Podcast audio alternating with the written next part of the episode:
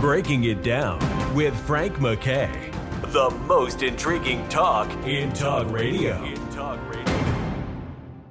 I'd like to welcome everyone to Breaking It Down. Frank McKay here. And if you are not listening to the Perez Hilton podcast with Chris Booker, you are making a big mistake. It is terrific.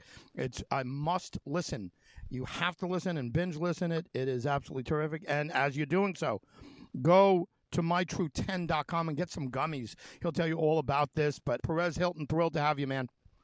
Thank you so much. Yeah, my my podcast co-host has a strong East Coast following and connection. Chris Booker, he used to be on K Rock there in New York for a very long time.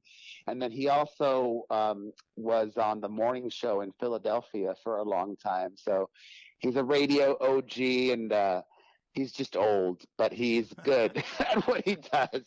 He's not that old. He just turned 51 although that is very old. Yeah, which is, which is four years younger than me. So wasn't say I applaud Chris. Chris Booker's had a legendary career. I can't believe he's only fifty one. He was all over the place. He was a must listen to out here uh, when he was on, but now he's a must listen to on your show. And I kid you not, what a great podcast you have. I mean, it is, it is absolutely terrific. Thank you. You know, we talk about the trending stories of the week and what's popping in pop culture. But I think what makes my podcast different, which you can also watch on my at Perez Hilton YouTube if you don't like to just listen, uh, you know, usually you'll have co-hosts that just agree on everything, but he and I rarely agree on things because we're just such different people. Yeah. And I think that, that, you know, folks gravitate towards that. It's like, oh, I'm totally Team Perez on this one, or I'm Team Booker, or whatever it is, you know. Well, listen, it's great. I imagine I imagine a lot of people are calling you and asking you about Amber Heard, Johnny Depp. Tell me that this isn't a constant question you get on the street. Uh, phone calls yeah. into the podcast. Well, you could. Well, I think I love that you just posed it that way because it just makes me feel like I was right about our most recent episode. On our most recent show, he said, You know what? I think people are just over this whole Johnny Depp Amber Heard trial. And I said, No, you're absolutely wrong. People are not over this story. So many, if not most people, are interested in it and paying attention.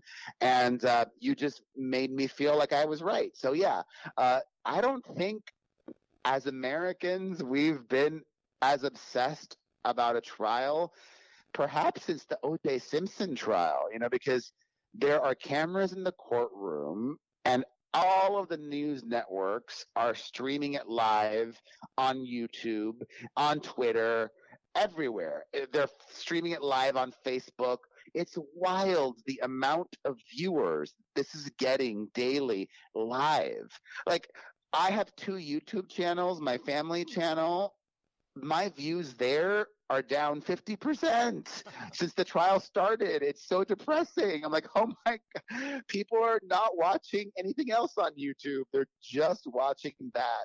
And I'm glad that it's in, in the home stretch. This is the final week. Friday will be closing arguments. And then it's just a matter of whenever the jury reaches their verdict. It's true. You bring up a good point. I was saying to somebody that this is OJ without the murder and yeah, uh, it's just all over the place. But you're absolutely right. I think you know, quite frankly, Johnny Depp would be, and I don't know Johnny Depp. You know much more about him and and her than I'll ever know.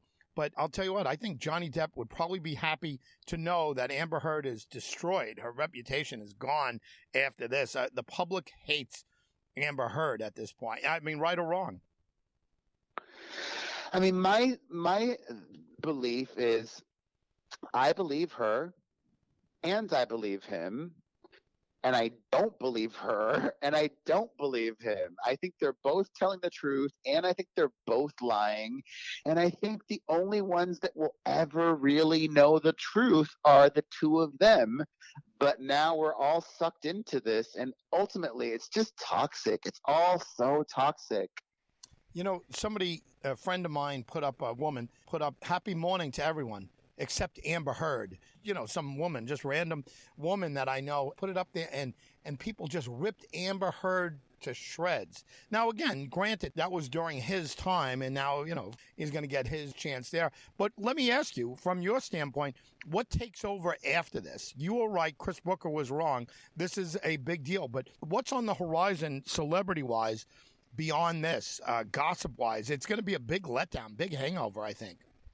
I'm so thankful for that. I'm I'm I'm looking forward to just you know like the silly Kardashians again. Like that drama, all of their dramas and stupidity, it's great because it's not affecting any of us. It's not toxic. It's not like allegations of physical abuse that they're both making against the other. But I think the future is, you know, more Johnny Depp and Amber Heard, you know, unfortunately, you know, because now Aquaman 2 is going to is going to be coming out I think later this year, and people are going to be analyzing and overanalyzing that film. If Aquaman 2 flops, they're going to blame it on Amber Heard and blah, blah, blah, blah, blah. And then, you know, what's Johnny Depp going to do next? I think the future for Johnny Depp, he needs to make an investment in himself. He's worth hundreds of millions of dollars.